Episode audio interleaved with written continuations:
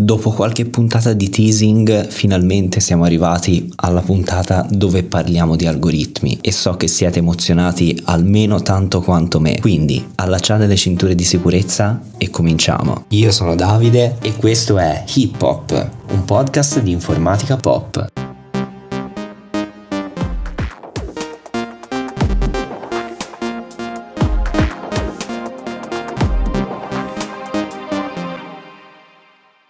Abbiamo sempre detto che in informatica risolviamo problemi tramite gli algoritmi e oggi siamo finalmente arrivati a poter rispondere alla fatidica domanda ma cos'è un algoritmo? Allora, recitiamolo tutti insieme come un mantra.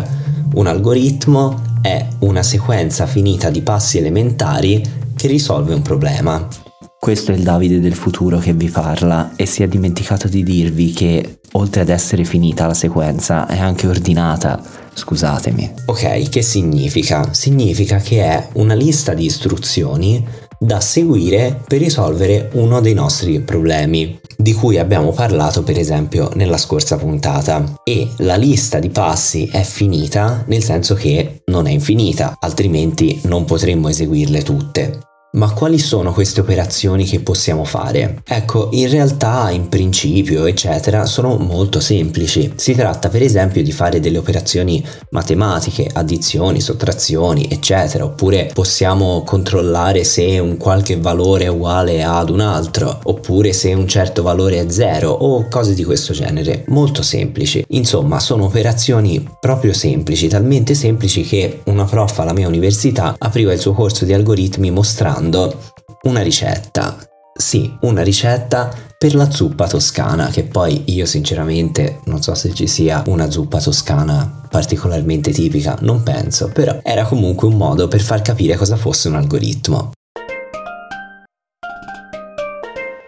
Ah, la zuppa toscana la ricordo sempre con piacere, è stata una grande prof lei. Comunque, tutto qui? Davvero qualche addizione e sottrazione ci risolve così tanti problemi? La risposta ovviamente è no e il cuore di tutte le strategie risolutive sta nel come combiniamo insieme queste operazioni elementari. Una cosa fondamentale negli algoritmi è la possibilità di ripetere tante volte una o più operazioni e questa ripetizione poi ci porterà a risolvere il problema problema. Facciamo un esempio. Quando giochiamo a carte e abbiamo una mano di 7, 10, 13 carte, tendiamo a tenerle ordinate, no? E come le ordiniamo? Molto probabilmente ne prendiamo una dalla parte destra della mano, la estraiamo e la spostiamo indietro verso sinistra fino al suo posto giusto. E già questo processo di spostare le carte può essere considerato una ripetizione, nel senso che noi spostiamo la carta indietro di un passo fino a quando non troviamo il posto giusto giusto, quindi noi la spostiamo indietro, controlliamo se il posto è quello giusto, se non lo è lo rifacciamo, poi lo rifacciamo, poi lo rifacciamo fino ad arrivare al posto giusto della carta e poi ripetiamo questo ciclo di operazioni con tutte le altre carte che ci restano da ordinare. Ecco, quello che abbiamo appena fatto è stata l'esecuzione di un algoritmo, cioè dell'algoritmo che risolve il problema di ordinare le carte.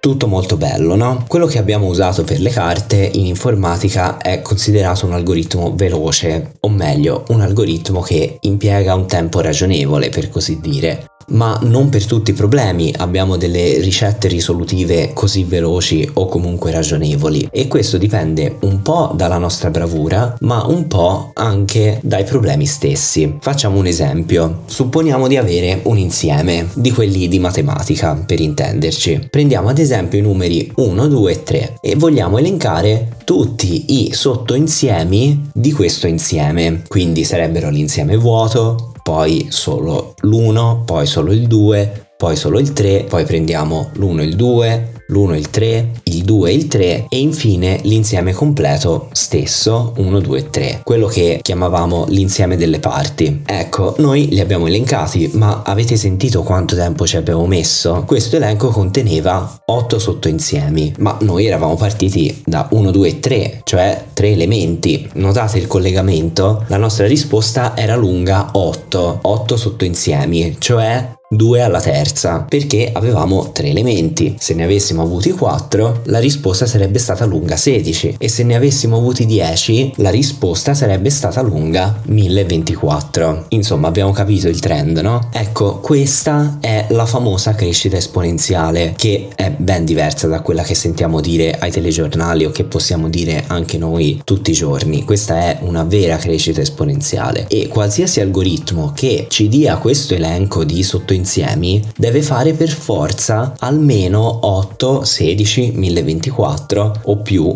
passi, cioè da qualche parte bisognerà anche scrivere la risposta, no? Quindi anche supponendo di fare tutto il resto velocissimamente, noi dobbiamo almeno scrivere 1024 risposte. E appunto questa risposta potrebbe essere molto lunga e in particolare sarà lunga una potenza del 2, un numero esponenziale insomma. Ed è qui che iniziano i problemi, perché non possiamo far fronte ad una crescita esponenziale anche se riuscissimo a scrivere ogni insieme in, non lo so, un microsecondo, perché al crescere della dimensione del nostro elenco di risposte, impiegheremmo un tempo esponenzialmente più lungo e questo potrebbe tradursi in tempi molto lunghi di attesa. Per esempio, se avessimo un insieme di soltanto 100 numeri e volessimo fare la stessa lista di prima, beh, eh, possiamo cominciare adesso e forse tra qualche migliaia di anni avremmo la risposta completa.